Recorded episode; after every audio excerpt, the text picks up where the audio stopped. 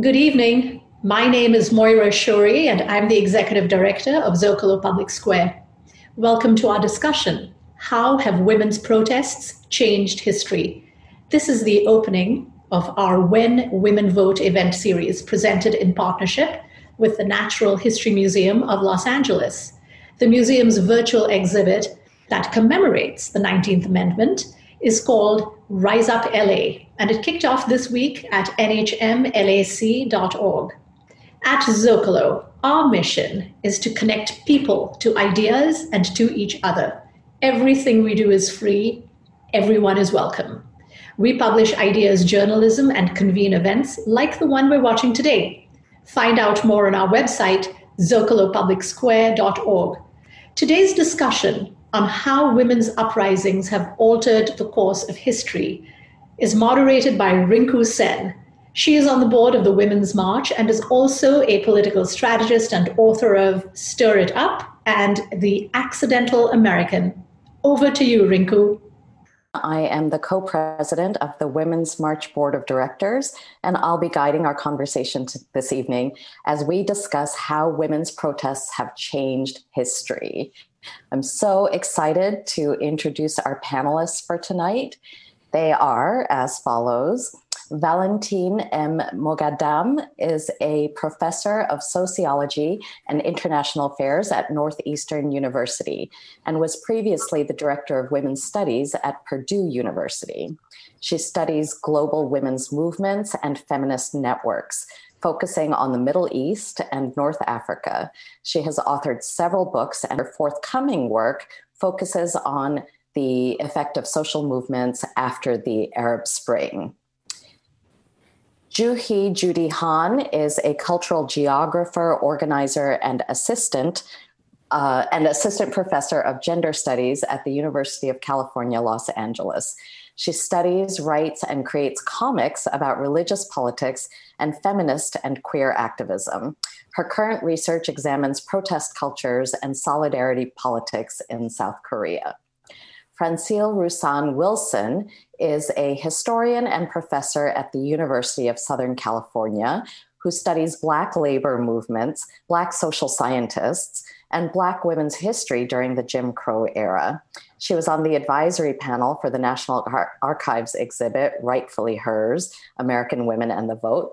And she is also the co curator of the Natural History Museum.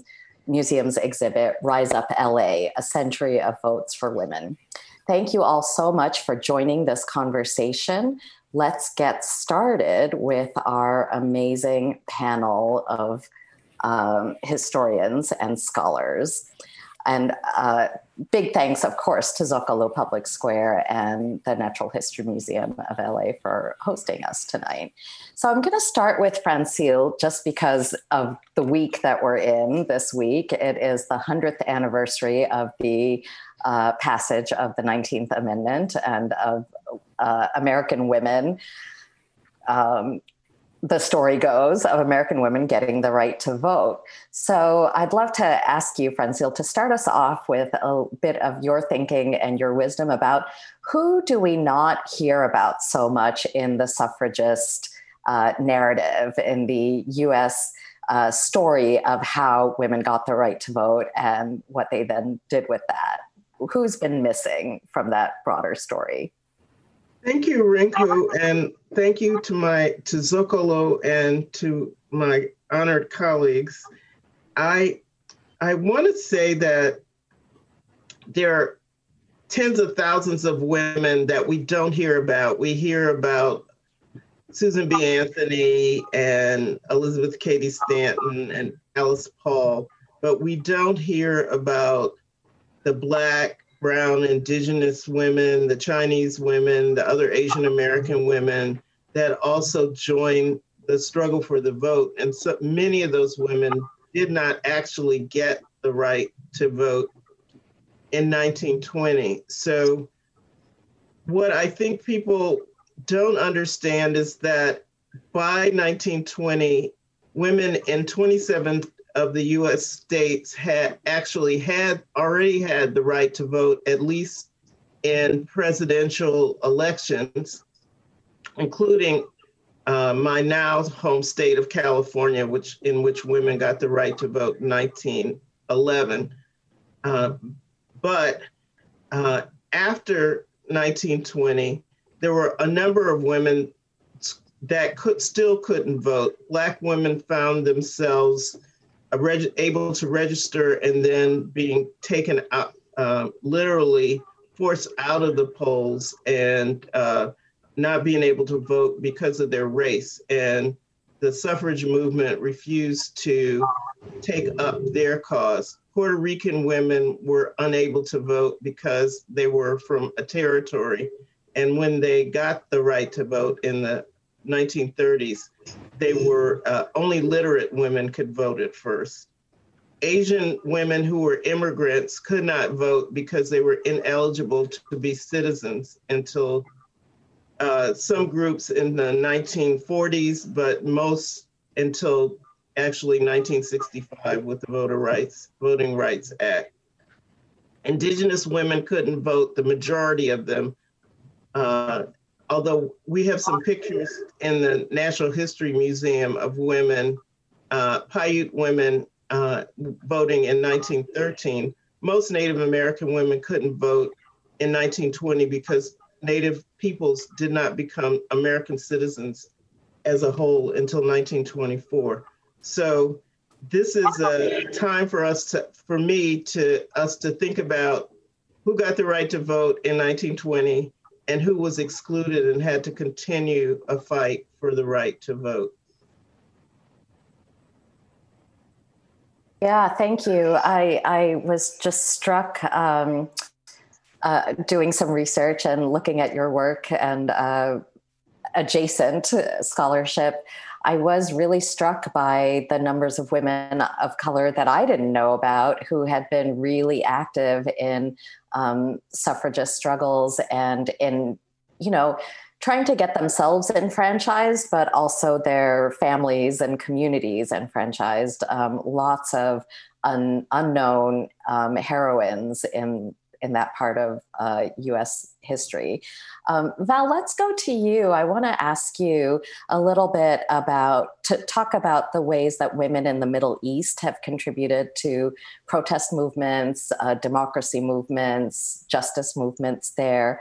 Um, particularly, um, definitely really interested in your current research around Arab Spring, but um, where maybe what some of the roots of the Arab Spring were and how women were um, making it happen.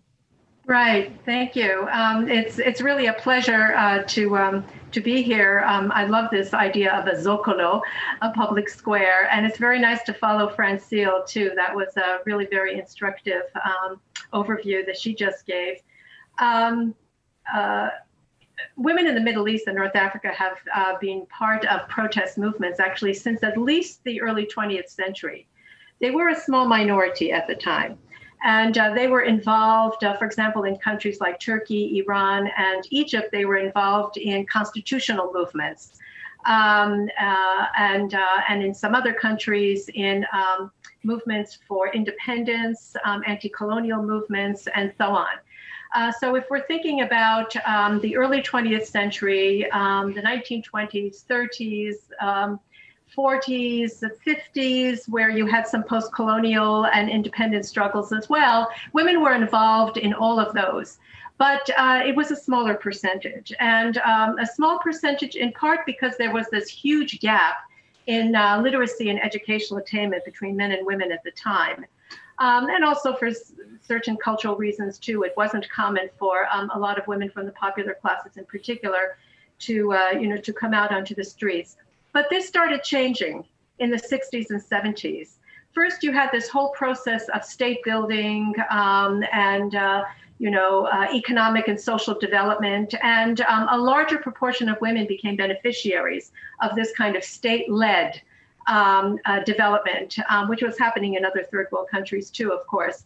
So by the time we get to the 60s and 70s, where there's this ferment of in particular left wing activism and left wing movements around the world, especially in, in the third world, you've got this entry of women into these. In, in most cases, rather underground, um, you know, left-wing uh, movements. what's interesting about that is that it's precisely those women who are involved in those left wing, underground, overground, um, socialist, communist, what have you, um, organizations and movements of the 60s and 70s who in the 1980s and 90s formed these feminist organizations. So they have already um, acquired these organizational skills, a certain capacity, a certain ability to organize, mobilize, speak, you know, research, lobby, you know, advocate, um, and go out onto the streets, um, which they did too. So they started making a presence. Uh, Middle Eastern women, um, and again, there are variations across the region because, you know, if um, if we're talking about the Gulf countries are in a category of their own. Um, so now I'm speaking about countries like Iran and Turkey and Egypt and Jordan and um, Algeria, Morocco, Tunisia, those countries, uh, Lebanon. Um, but um, uh, but meanwhile, you know, you have these UN conferences, and again, these educated, mobilized, organized women are, um, you know, going to the conferences, coming back, and um, determined to make some changes, you know, in their own societies. Um, and so we see a growing, sort of more of a critical mass of women who are involved in advocacy and in some cases in protest too. Now, protest is a little bit more difficult um, in, uh, in the 70s, 80s, well, 80s and 90s and such, because you still have these authoritarian governments. Mm-hmm. But, um, uh, but to the extent that they could, and there were certain rallies and demonstrations against, for example, yet another term for X, Y, or Z, you know, um, dictator or president for life, you know, you would see, uh, you know, a growing numbers of women as part of those uh, protests and, and rallies. And by the time we get to the Arab Spring, um, the Arab Spring is unprecedented in terms of the numbers of women who are involved in Egypt, in Algeria, in Morocco, in Tunisia. Oh, and before that, in the 2009 uh, green protests in Iran. That was the first time masses of women came out into the streets um, since the revolution in 78, 79. But this time, um, the protesters were almost equally divided between men and women.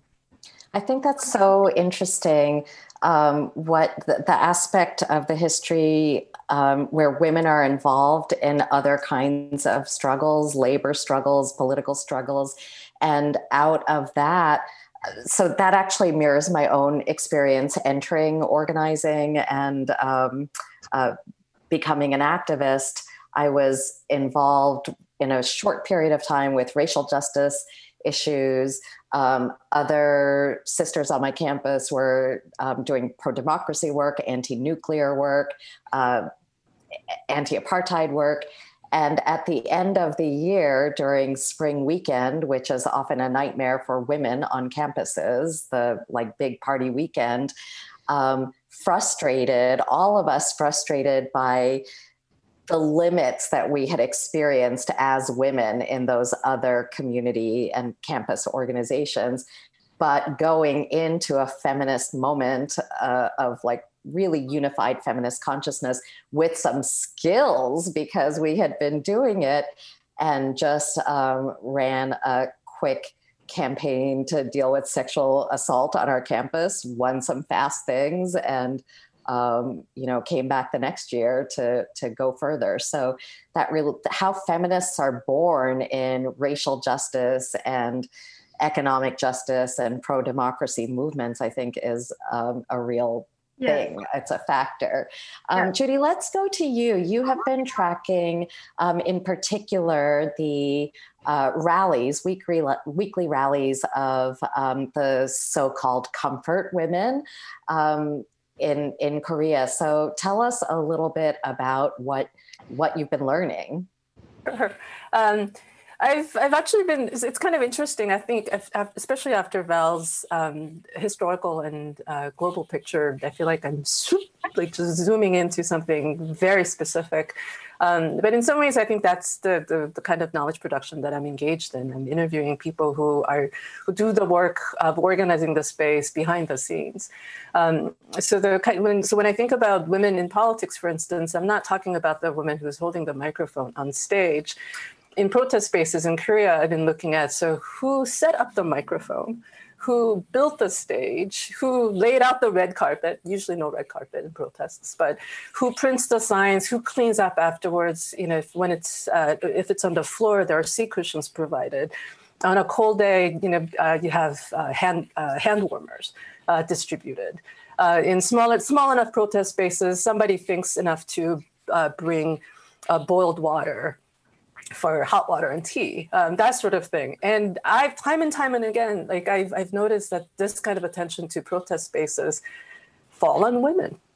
Men, for the most part, this, I'm, this is I'm guilty of generalizing here. For the most part, these things just go past people who are not used to organizing the kind of everyday, routine, ordinary spaces that protest spaces also are, right? So the statue so for me, what's really interesting about that statue, and this is a statue that sits right, uh, it's technically behind the Japanese embassy in, uh, the center of Seoul, and it's a statue of a young woman. There's, just, there's some controversy about you know why this figure is. Uh, uh in some ways, virginal, you know, sort of a young woman figure, innocent, uh, victim of, uh, of sexual violence. Um, and the, this is a protest site. It's a protest statue uh, instilled in uh, that was set up in 1992 uh, by a group of women who were demanding that the Japanese uh, government um, apologize and take responsibility for drafting or you know, forcibly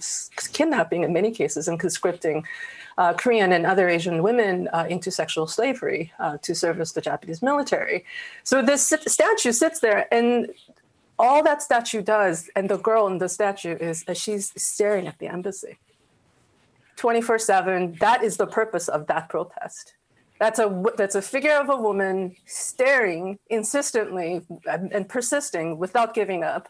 Um, and what has emerged is over time, um, there have been protest spaces built around the statue. So the protest, the, the, statue itself is interesting, but the space around the statue, we're talking about tent encampments when the statue is in danger of being removed. Uh, on special anniversaries and you know and occasions, it's a it, the, the, the, circumference of, of protest space um, around the statue, you know, grows. Um, a couple of years ago, when I was there in uh, in Seoul uh, in the summer, especially for uh, high school students and younger, actually, like a lot of middle school and elementary school students too, they, they would have field trips uh, organized to visit the statue on Wednesdays when, when the weekly protests are. Um, so you know you would hear a roar of you know of children, and then so the, the transforms the, the space is transformed yet again depending on who's occupying it. There's been a weekly protest since uh, since January 1992. So this is over 28 years now um, every Wednesday. So I think this is also another example where I think there's a you know there's an there's a, a focus on uh, persistence, uh, resilience, uh, duration, and longevity, and not just this kind of you know spontaneous, sporadic um, bursts of political energy. Yeah. Um, so, and there are replicas of this statue now actually throughout North America. There's one uh, in Glendale, California, in Southern California. There's one outside of Detroit. There's one I think that was recently installed in outside DC in Virginia, I think. So diasporic activists, Korean American activists are also sort of you know following this model. But the kind of longevity and persistence that's demonstrated at the um, the site of the protest in Seoul, obviously that can't be replicated because there's no other place like it. You know, um, I duration and logistics um, you know longevity and logistics and maybe those are two l words that are, should be really really closely tied together um, I, years ago i used to train organizers and i remember doing a training once where um, just for fun, we um, put the men in one group and the women in one group, and they had to plan an accountability session where the community would challenge um, a politician. And the men whipped through the exercise. They were done in half the time and they had all their demands. They had the press plan made, they had everything done. The women didn't even finish the exercise because they were trying to figure out how, where was the childcare going to be? How are we going to turn people out?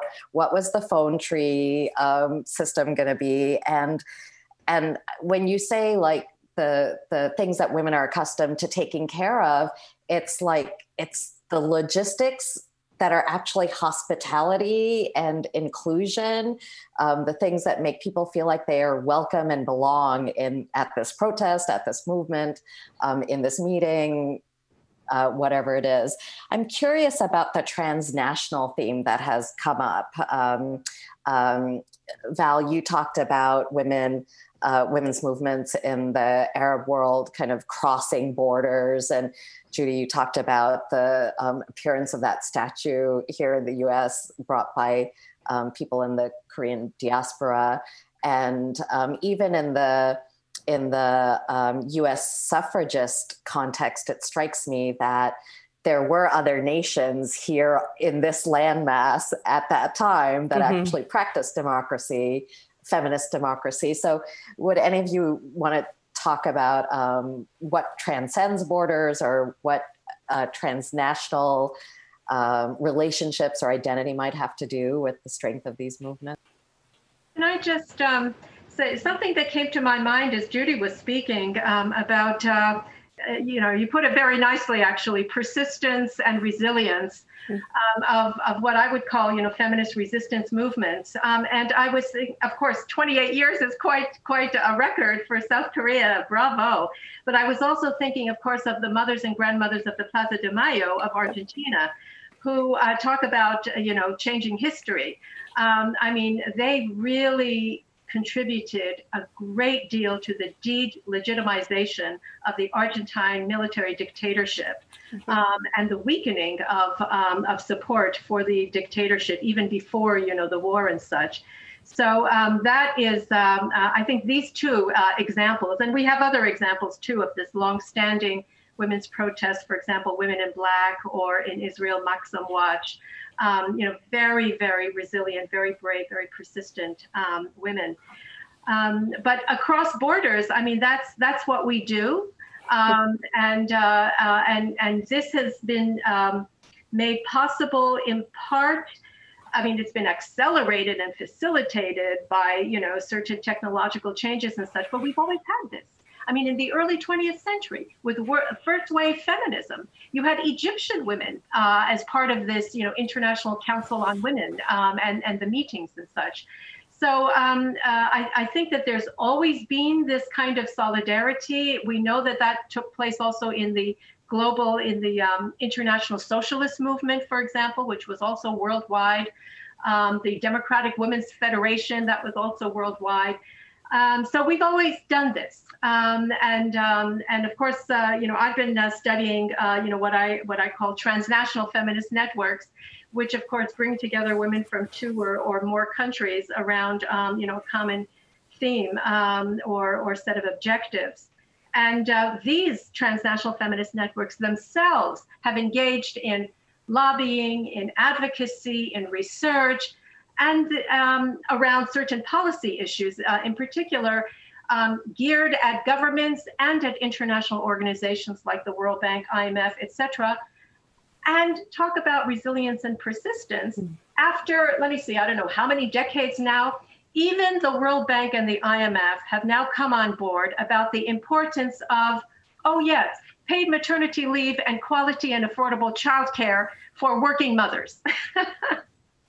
so they get now this whole question also of you know life family balance life work balance and the importance of supporting mothers who are also uh, in the workforce so that's the kind of change that um, you know women's movements and women's organizations can make Exactly. I think that one of the things that we don't really pay attention to is just how long these transnational women's networks have operated. Mm-hmm. And even in the 19th century, Black American women were that were involved in the abolitionist movement oh, yeah. went to Europe, uh, got ally had allies in Europe, and uh, then either if they were young women in the ab- abolitionist movement, they ended up joining these international women's groups that formed at the end of the 19th century and the Women's League for Peace and Freedom.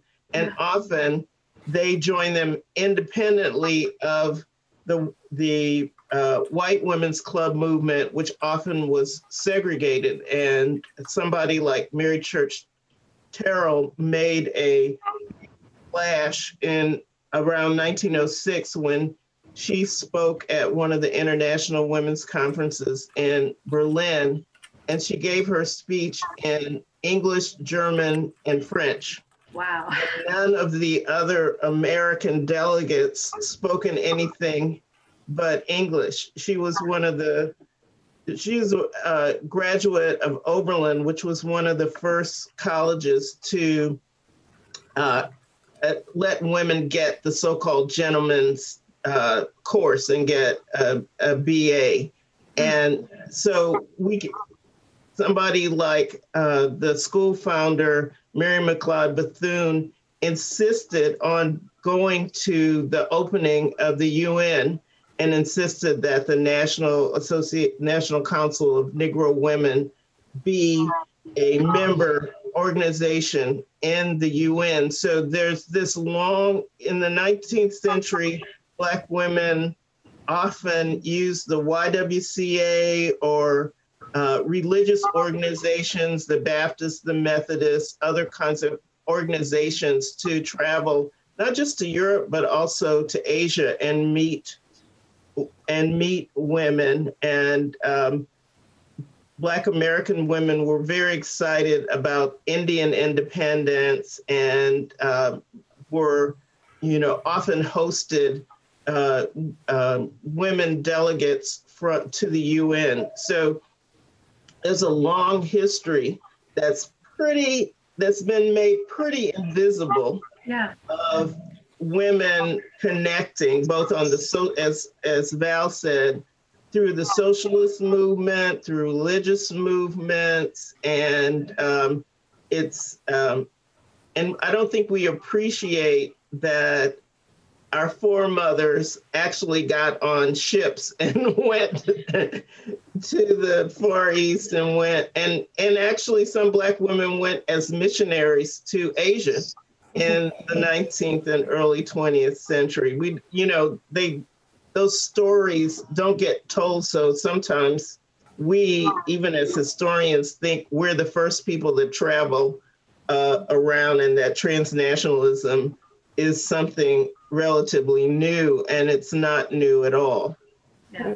Judy, what are your thoughts? Um, yeah, no, go ahead.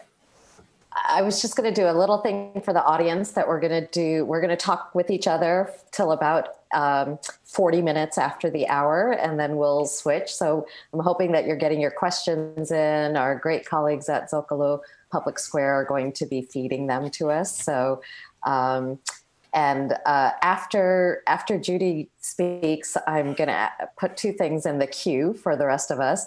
One is tactics. You know, what have we seen in women's creativity, and uh, the other is about um, these movements on the right. Like, when have we seen uh, women's movements bring us uh, regressive change?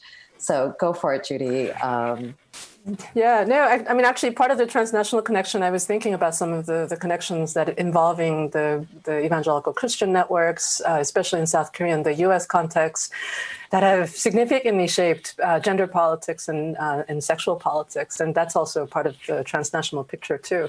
Um, but I was actually, um, in an interesting turn of events, um, the, uh, what's also traveled, uh, you know, cross borders are, are not just bodies, but obviously words and ideas and theories and, and movement histories. And um, I think South Korean feminists have been really trying to make an effort to uh, to learn from sexual minority uh, movements and feminist movements and women of color movements um, in the U.S. as well. Um, in and to apply things in, in, a, in, a, in obviously in a very different context. Um, ain't I ain't I a woman? So the famous uh, phrase and question uh, by Sojourner Truth um, actually made an appearance as the theme of uh, a queer activist rally in 2015. Um, and this was a, a rally uh, facing what was then the Ministry of Gender uh, and Family or something like that. So this is the, this was asserting queer, um, like LGBT rights within the so-called women's rights agenda, that was actually all about promoting gender equality at the expense of other minority rights. Um, so the, the lessons from Black feminism, in a very significant and direct way, the organizers were well aware of this. Um, they were challenging a, a, you know, an exclusive women's movement uh, that was starting to position itself as the mainstream feminist movement and making sure that the minority voices, so-called minority voices, are not forgotten in the process. And in the and, and I think it's it's the fight's obviously ongoing, um, but I think the that particular context, that particular protest in Korea, tells us that there we can't conflate women's movements and feminist movements. Um, just like women and feminists are not one and the same. And in many cases, I think women's groups and women's movements, and in the South Korean case, the woman president was, you know, they were far from feminism. Right. Yeah. Um, what about uh, tactics traveling? You know, um, we've talked about the uh, role of vigils, kind of a vigil kind of tactic and space where you're just holding a certain kind of space. Um, very consistently. It's a mm-hmm. ritual. Um, we've talked about, uh, I, I, haven't asked y'all, but you could say, you know, what you thought, if anything, about Donald Trump's pardon of Susan B. Anthony. You know, we obviously have civil disobedience and that mm-hmm. as a tactic. I'm curious about in your study if you've come across um, particularly creative ta- tactics or tactics that travel um, that sort of somebody sees in one place and moves to another. Uh, any thoughts uh, any of you might have on? You know if i can just uh, give a couple of examples from uh, you know from the middle east um, you know there's there's so much creativity going on around the world actually with uh, women's movements and feminist movements in particular um, but uh, you know i think some of um, our listeners might be surprised to learn that, um, oh, yes, we do have, um, you know, uh, uh, uh, feminists in um, Middle East and North African countries who are both serious and comedic. So um, we've got uh, these. Um, these satires and parodies going on in Turkey and in Algeria where they are just ridiculing misogynist men, including many of their own leaders and um, they're able to do it and get away with it. Um, mm. So that's that's one um, you know one of the uh, interesting things that's coming out of the um, the region recently that uh, really cracks me up and and actually um, you know really inspires me. Um, but uh, but of course, uh, you know there are those uh, those tactics that that that you mentioned. you know, as we know, women's movements, feminist movements are generally nonviolent. Um, although, of course, there was a little bit of violence in first wave um, England and America, and uh, uh, and and second wave a little bit, you know. Generally, though, um, as a rule, women's social movements are nonviolent, but women in movements, women can be part of movements which, um, uh, including feminists, can be part of movements that are violent movements. Mm-hmm. And, um, you know, earlier on, I mentioned, you know, the 60s and 70s where you had left wing movements. Well, some of them included guerrilla movements. Um, so women, of course, were part of certain armed struggles. And um, they, um, uh, again, later on, some of the women who formed these independent feminist organizations came right out of those left wing, in fact, guerrilla movements as well. You know, I know some of them personally. Um, but um, um, uh, but that is something that you know we we need to accept too that women can be part of of armed struggles, armed movements. Um, and you know especially the ones that we would consider legitimate because there are you know there are certain ones that of course we we consider just horrendous like isis or something and i can't wrap my head around the fact that women might be attracted to uh, some atrocious organization like that.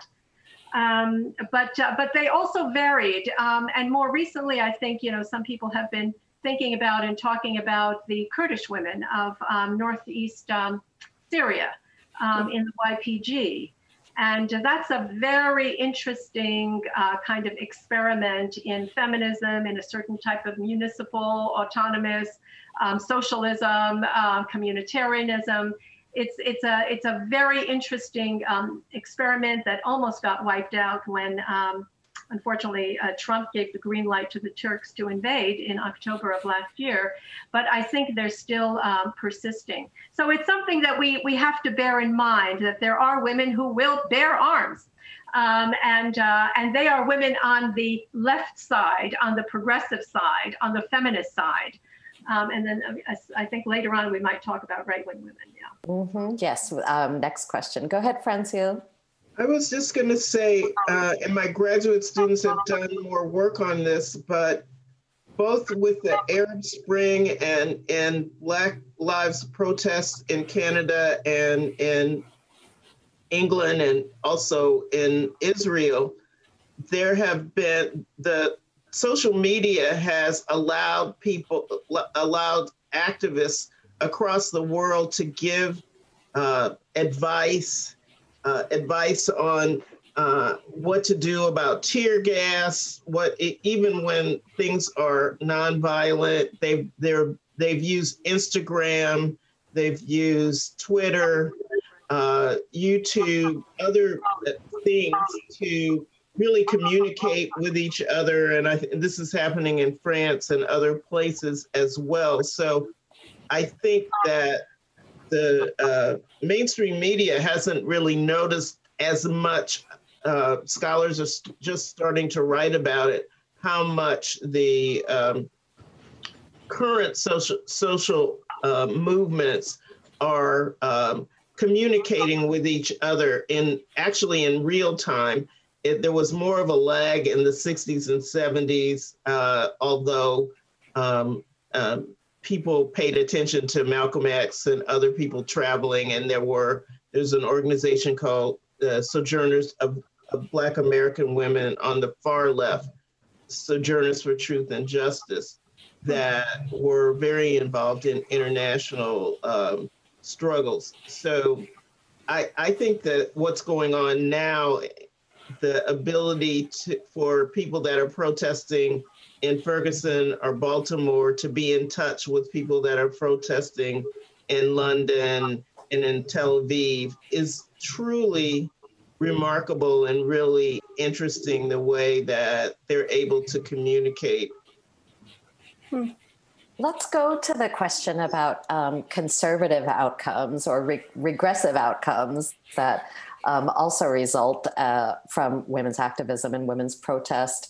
Um, it has not escaped my notice that in this country, recent anti masking protests have um, certainly had a lot of men, but not exclusively. And many of the many of the leaders, at least online and in small videos, um, have been women, and many of the, whether they're protesting in front of the Michigan State House or um, in their local grocery store where they're asked to put on a mask. So, so clearly um, there are other outcomes that are possible. All my friends have watched Mrs. America, but I can't do it. I lived it. I lived it. I don't need to watch it yet. Uh, but that's another example, Phyllis, the role that Phyllis Schlafly played. So, um, what are your thoughts on on that, on that set of politics among women?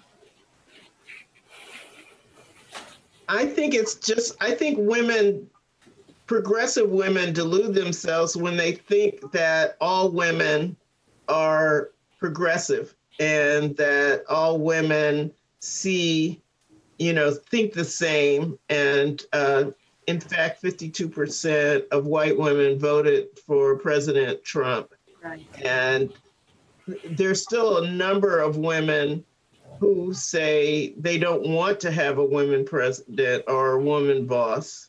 And um, so, and I grew up in St. Louis, so I was not, I didn't grow up very far from Phyllis Schlafly.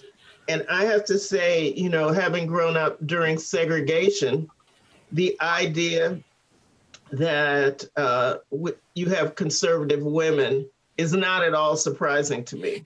You know that I've, that women supported white women. I hate to interrupt you, but like um, the idea that you have conservative women who still think of themselves as feminists, right? They're about women's leadership, women taking their role in the world, and it's conservative, but at least to them, still feminist. Yeah.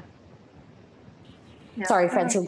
Yeah, no, it's it's it's true, and you know, it's it's they want to have to be a part of the uh, status quo. They want to move up in and take their rightful place as they see it in the status quo.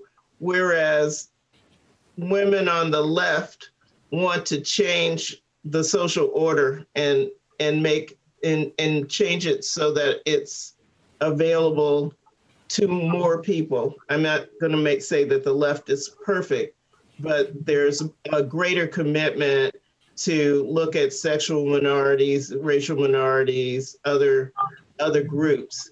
And so I think it's the difference between wanting to be a part of the regime and wanting to change the levers of power. So uh, and also our just confusion about what feminist feminism is. Yes. Go ahead. Go ahead, Judy. I, I mean, conservative women. I have to talk about the, the former president of South Korea. Just, I mean, because it was such a clear example of uh, a woman who actually people like my mother uh, remember as the young daughter of a beloved dictator. So, I mean, the, the sob story, the melodrama that goes with her rise as a politician is a family history of authoritarian rule. Her mother was assassinated when her father was the president. Um, so she grew up in the so called Blue House in Korea, they call it. It's like the White House, um, as the acting lady, the first lady. Like, this, this is her whole mythology of coming into power. Um, as a woman. Um, so, of course, she rallied the conservative votes. She got elected in 20, 12, I think, uh, and she was impeached and imprisoned. Um, when I was there in 2016, uh, during a, the, a, you know series of mass protests that um, took place, uh, I think, over 27 consecutive Saturdays. So again, the, the kind of consecutive, the, the long running protests that have um, affected change in South Korea, that this was another example. But a couple of those protests, I mean, we're looking at easily a million, a million and a half people gathered in the same space. So it was an astounding sight to see. But what was mixed in within those mass protests were efforts to denigrate the president, even if she was a horrible, horrible president that people wanted to oust and impe- like impeach and then oust and, and imprison in that order. Um, but they at, at, the beginning, there were um, efforts to uh, to use misogynist um, epithets, uh, to use sexist uh, remarks to you know to diminish her her status. Um, you know, comments like "This is what you get when you elect a female president," for instance, or "This ruins it." Like you know, we'll never have another woman president after this. Like this sort of thing. And it was feminists who didn't agree with her, who not didn't they didn't defend her but they it was they insisted on the organizers to put a stop to this kind of discourse mm-hmm. and i think they did an amazing job in actually putting the brakes uh, and not removing gender from politics you can't do that but to make sure that women aren't uh, aren't denigrated and that this kind of speech uh, and practices should not be allowed in the public square literally in the public square mm-hmm. Mm-hmm. Val, do you want to get in on this before we go to audience questions? More? Yeah, this uh, yeah, this has been such an important discussion because, I mean, how do we account for conservative women, um, and how big is the feminist tent? You know, um, and um, I, I, think it was. Um, I think it was the first Women's March after Trump's um, inauguration, where there was a group of um, self identified Catholic feminists who were, however, anti abortion. And I believe they were not uh, allowed to take part. Mm. Um, at the time, I thought that was a mistake. Um, now, uh, remember, I also work on and in the Middle East and North Africa, where we have a lot of women who are calling themselves Muslim feminists. They too are opposed to abortion. Um, and they are opposed to, you know, certain things that many feminists find um, very important. Um, uh, but um, uh, but there there has to be a way of building bridges uh, across this divide. Otherwise, it's precisely those women who will go to the right wing, who will go to the far right, and and we don't want that. We want them to be able to come to our side we want to let them know that there isn't necessarily this kind of i don't know dogmatic litmus test for you know what makes um, a feminist. But i mean after all you know in second wave feminists we had these different categories of you know radical social fem- marxist liberal you know et cetera et cetera. Um, and uh, and eventually those categories sort of dissipated. Um, but it seems to me that sometimes it seems to me that today, again, we've gone back to a very exclusivist um, definition of, of feminism. And in order to be a feminist, you have to be X, Y, or Z, or you have to do X, Y, or Z. Um, and we might actually be reaching a point where we have to rethink all of this. And in particular, rethink um, what is the place of conservative women who are not right wing reactionary women.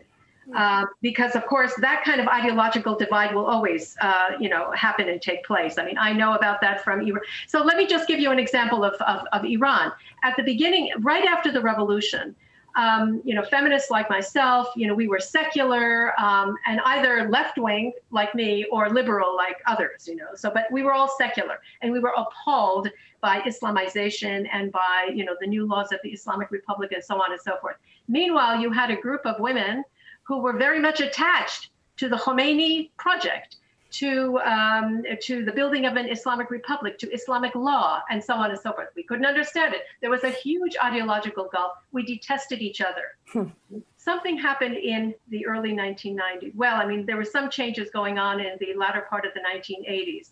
A group of those Islamist women started engaging in something called ijtihad, which is independent reasoning of you know Islamic law some of us in the West started studying this. Afsaneh Najmabadi, um, uh, Ziba Mir Hosseini, myself, Nayereh Tohidi, we called it Islamic feminism. So these are very pious women who started moving in our direction, in fact. And we were also, now, among the secularists, by the way, there were two camps. One camp was very happy about this, you know, I was, for example.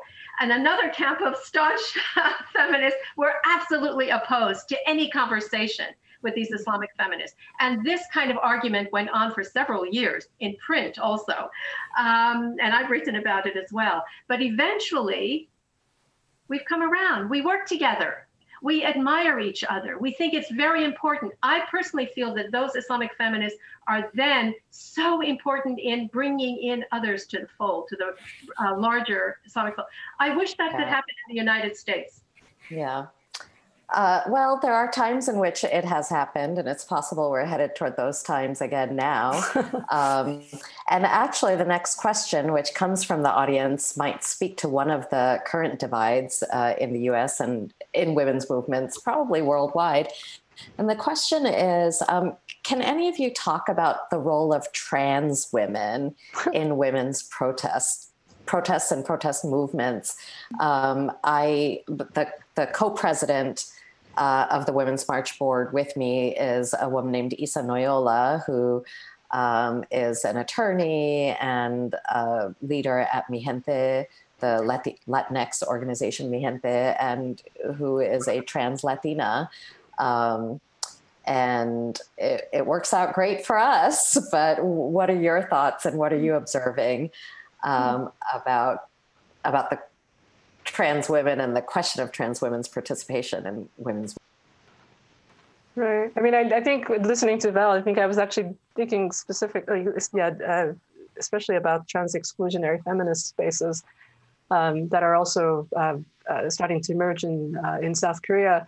I mean, talk about different camps. If in Korea, for instance, if there was a group of women around the com- like rallying around Comfort Women uh, and justice um, for former survivors of the Comfort Women, the sexual slavery system, we also had uh, mostly young uh, women, who, women who previously didn't identify as feminists necessarily, who necessarily weren't even interested in politics, organizing unprecedented mass rallies um, after a, a, woman was murdered uh, in a kind of a busy city um, in, in, Gangnam district, the famous Gangnam district.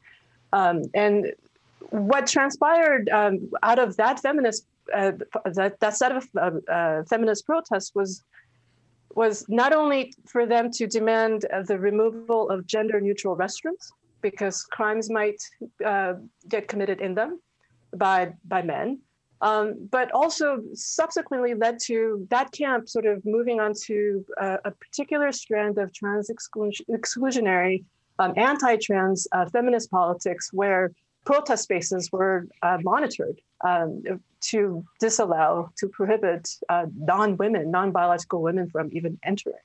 Um, so these kinds of politics, I think, uh, come with the territory of policing any line. Obviously, I think when I was actually first invited uh, to for this, I my, the first question to myself was, "What do they mean by women?" I think precisely because I was uh, thinking about the exclusion of um, of trans women um, in women's spaces. Yeah, thank you. Here's a slightly related question. So, um, a, a listener wants to know if you, the speakers, think that women's protests are a thing of the past, and what the what the speaker, I mean, what the listener is pointing to is the women's part, not the protest mm-hmm. part.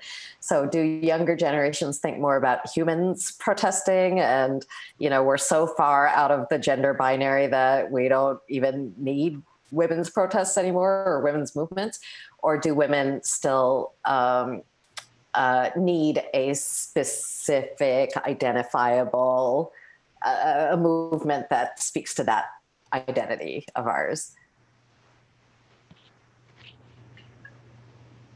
Francille? Women are, women are, that, go ahead, sorry, go ahead.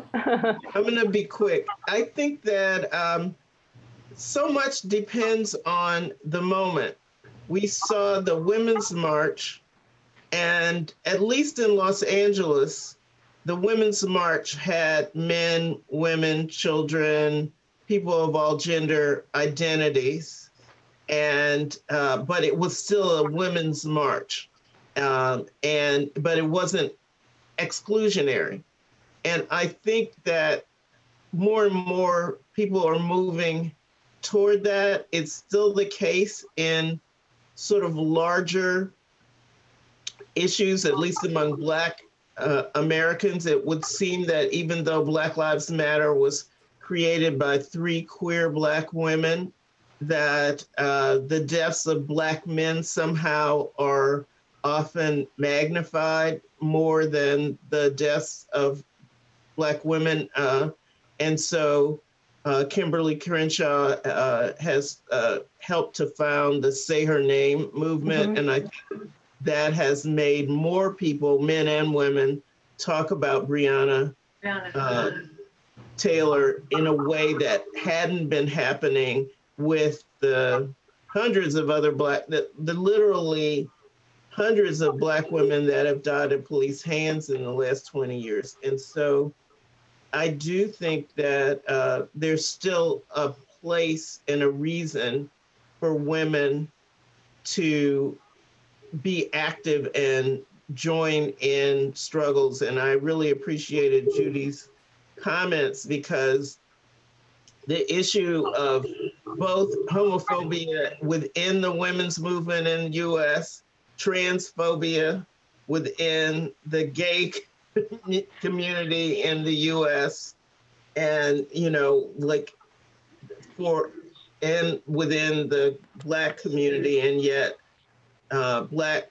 trans uh, men and women are uh, at risk for both suicide, for police violence. And I think that whereas these conversations didn't happen so much before, it's they are at least happening, and people are saying, we, you know, we are who we are, you know, and you you can't take either my racial identity or my sexual gen or gender identity away. It's all a part of me.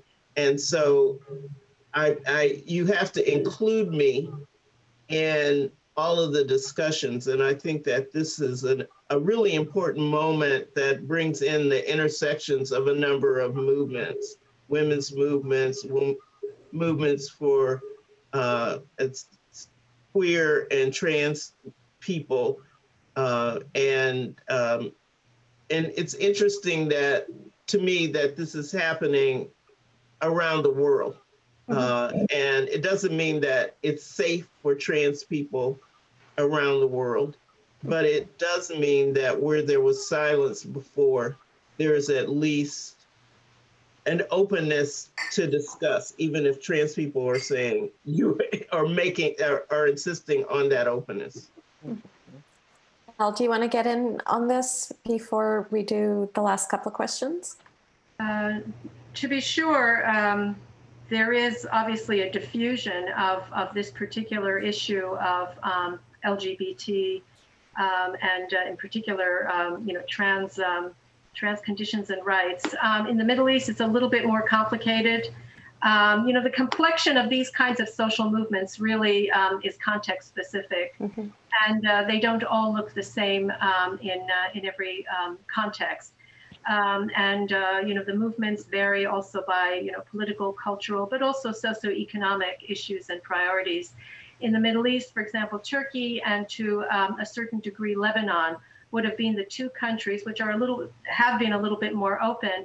And that's where issues of sexuality and sexual rights and um, lgbt were uh, uh, talked about um, in public a little bit more openly than any of the other countries. Even so because of um, well in turkey because of the authoritarianism of, of the president and in Lebanon, because of the horrific economic crisis that they've had, and now most recently this dreadful tragedy. I mean, you know, this is what is taking um, uh, priority these days, of course, how to uh, repair the economy and how to uh, restore justice to the, um, you know, to these people who have been so let down by their incompetent, inept, useless government. But going back to this question of whether protest, women's protest, is a thing of the past, no, it is not. that is that is all the proof we need right there. That's, um, that's Algeria, and and uh, Francille. Speaking of identity, um, and Judy as well. The this is this pretty girl over here. She is from the Amazigh, or otherwise known as Berber, um, uh, uh, ethnic group in Algeria. And uh, protests have erupted again in uh, quite a number of Middle Eastern countries, including Algeria. Um, and they began last year and went on until you know the pandemic took off. But um, but uh, no, you. protests are yeah. not a thing of the past, yeah. and, and not women's protests either. Um, I'm going to put out two questions and um, see who wants to address them. Uh, I'll just put them both out at the same time as, uh, and then we'll start to wrap up soon after that. So, first question is Should it be a requirement that there be a certain number of women in government? Should we set some kind of goal of uh, parity or 50% or um, whatever we think is appropriate? Is that is that a good thing to fight for even and the other question i'll pick out of this mix is um, do you think that men and women differ somehow in their activism? Uh, do women, uh, we haven't talked a lot about men in this hour, which is appropriate, I guess, but are there particular um, approaches that feel very gendered and, and different? So, um, anyone who wants to address any either of those? I'll take the second question. Actually, it speaks to a lot of the research that I've been doing on protest protest cultures, um, where we see forms of protest beyond the, the mass mobilization, the, the labor rallies, and um, strikes, for instance, um, but also uh, workers, for instance, performing painstaking Buddhist prostration processions through the street um, over many days. So we're talking about full body prostration, where you begin standing, you kneel, you touch elbows, and you touch your forehead to the sidewalk, and then you get up and you do it again. And this is over and over and over again. So you could imagine, you know, such forms of protest as well as long-term, you know, tent uh, occupation, uh, the tent encampments on the street, hunger strikes. Um, these are self-immolation. Obviously, these are uh, physically, um, uh, you know, uh, just uh, very. yeah, it takes a toll um, on one's body. But one story that I actually remember um, particularly distinctly was, was is a longtime uh, labor organizer who I didn't even know was a longtime labor organizer because I, I knew that she was only uh, working on this particular case of organizing hospital workers uh, in a smaller city called Cheongju. Um, and Kwon Ok-ja is her name. And she turns out she had actually had previous experience, stints as an organizer in different sites. Um, so this is again the kind of you know repetition of, um, of protest uh, practices. But she said that she's done everything. She's done tent occupation, you know, occupation tents. She's done high-rise uh, occupations, like you know, occupying like bill, uh, uh, billboards and construction cranes. She's done hunger strikes over you know over two months. Um, but the hardest thing she's had to do was to shave her head um, in protest. There's a public public head shaving ceremony that uh, a lot of activists do, and it wasn't because she was vain but it was because then that meant she had to face her in-laws every day um, with the shaved head. So for me, that was a really important reminder of protests taking place and not just being left uh, in the space of the square, um, but a, it's a certain part, you know, a, certain politics of embodiment where you you have to bring bring that protest into into your daily uh, daily uh, you know daily space, your everyday life. And in her case, that was just as tough. Um, that side of patriarchy um, and dealing with family expectations uh, was just as tough as in the public square. Yeah, that's a beautiful story. Um, how about you, Val or Francille? Either question. Um, should we have a certain number of women in government, or do men and women uh, activist differently? I'm going to do a Sarah Cooper here and make an activist into a verb. Do we activists differently? I'm going to take that first question about um, uh, about representation um, because um, you know uh, the U.S. is quite the outlier. I'd like to hear Francille on this uh, as well because um, you know you expect that countries where you have high educational attainment and you have um, high female labor force participation, and you have a so called democracy, um, that you would have um, a higher representation of women in um, the seats of power, especially in you know the equivalent of a parliament, the Congress, and, and so on. And that's not the case. We don't have that in the, in the United States. Now, uh, some people will argue, some scholars will argue, it's because of the American political system uh, which is not a parliamentary system. It's not a, um, a proportional representation system, which is much more conducive to this sort of thing, where parties have lists of people and constituents have to vote for people on that list. Um, and it's a highly individualized uh, political system here, so people just vote for um, individuals. Um, so um, I, I don't know. I mean, when when I have seen the group you know certain groups of women in, in american politics i mean they, they've been you know rather impressive and i keep thinking that perhaps if we had more of them you know things actually might change in the united states um, um, as as they have but on the other hand um, the the um, the research is mixed um, on the question of um, whether having a large proportion of women in uh, in politics, in the uh, formal, um, uh, in, in government, does make a difference in terms of legislation and such. The, the research actually is mixed on that, and it hmm. depends mm. on the countries and, and so on. Um, so um, I can see it going either way myself, and um, for simply for reasons of equity and equality and egalitarianism, yes, you need to have, since women are usually 50%, if not more, 51 or 52% of any given population, then they should have equal uh, representation. Mm-hmm. Um, but uh, the question of whether or not um, it may actually uh, change the political culture in a more progressive um, direction, that remains to be seen. Thank you. Francille, you're going to have our last word here, so you can address either one of those questions, or I'm going to allow you to say whatever you want uh, that you think we need well, to I'd hear. love to have the last word. Um, I agree with Val. It's very con- context specific, but I will say that if you look, and I'm sure this will be true this year, if you look at the difference between the Democratic National Convention and the Republican National Convention, you'll see what Fannie Lou Hamer and Black women activists did in 1964 when they created the Mississippi Freedom Democratic Party and really shook up the Democrats. The Democrats have changed their um, const- not what their rules so that each state delegation has to look like the state. It has to look ethnically and gender like the state.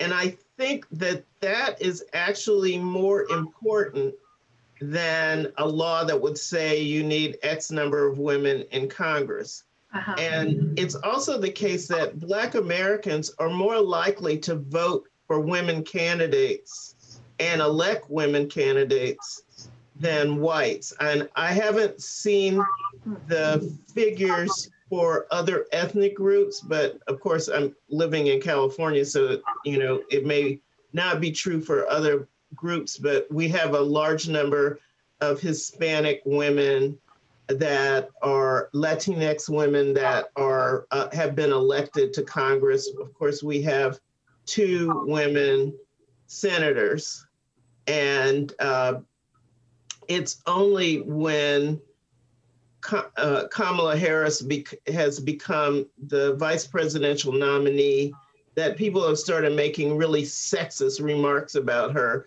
But before, no, people, you know, we have Dianne Feinstein. Before that, we had Barbara Boxer, Nancy Pelosi. So I think in some places it's not, it's seen as fine that there are women candidates. But in general, women get blamed for the things that we prize in men. They get blamed if they're ambitious. Mm-hmm. Even Biden's advisors were critical of almost all of the women candidates, saying that they were too ambitious. Hmm. Uh, they so I think we do have a long way to go in our own country, in our own um, thinking about why we, and, and even including women, why we judge women and men so differently. Well said. Um, I just want to thank everybody so much, um, all of our panelists, for just these incredible stories the inspiration, the fun, the examples. Um, uh, I just feel myself in in really a full global legacy of feminist organizers and protesters and direct actors um, after this conversation with all of you. So, so appreciate it.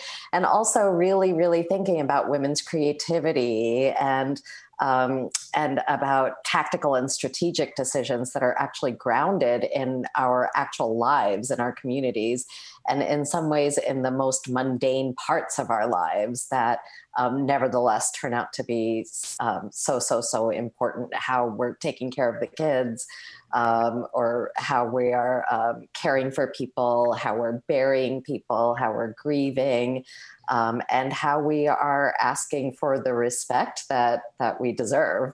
Um, asking i can't believe i used that word how we are the respect that we deserve.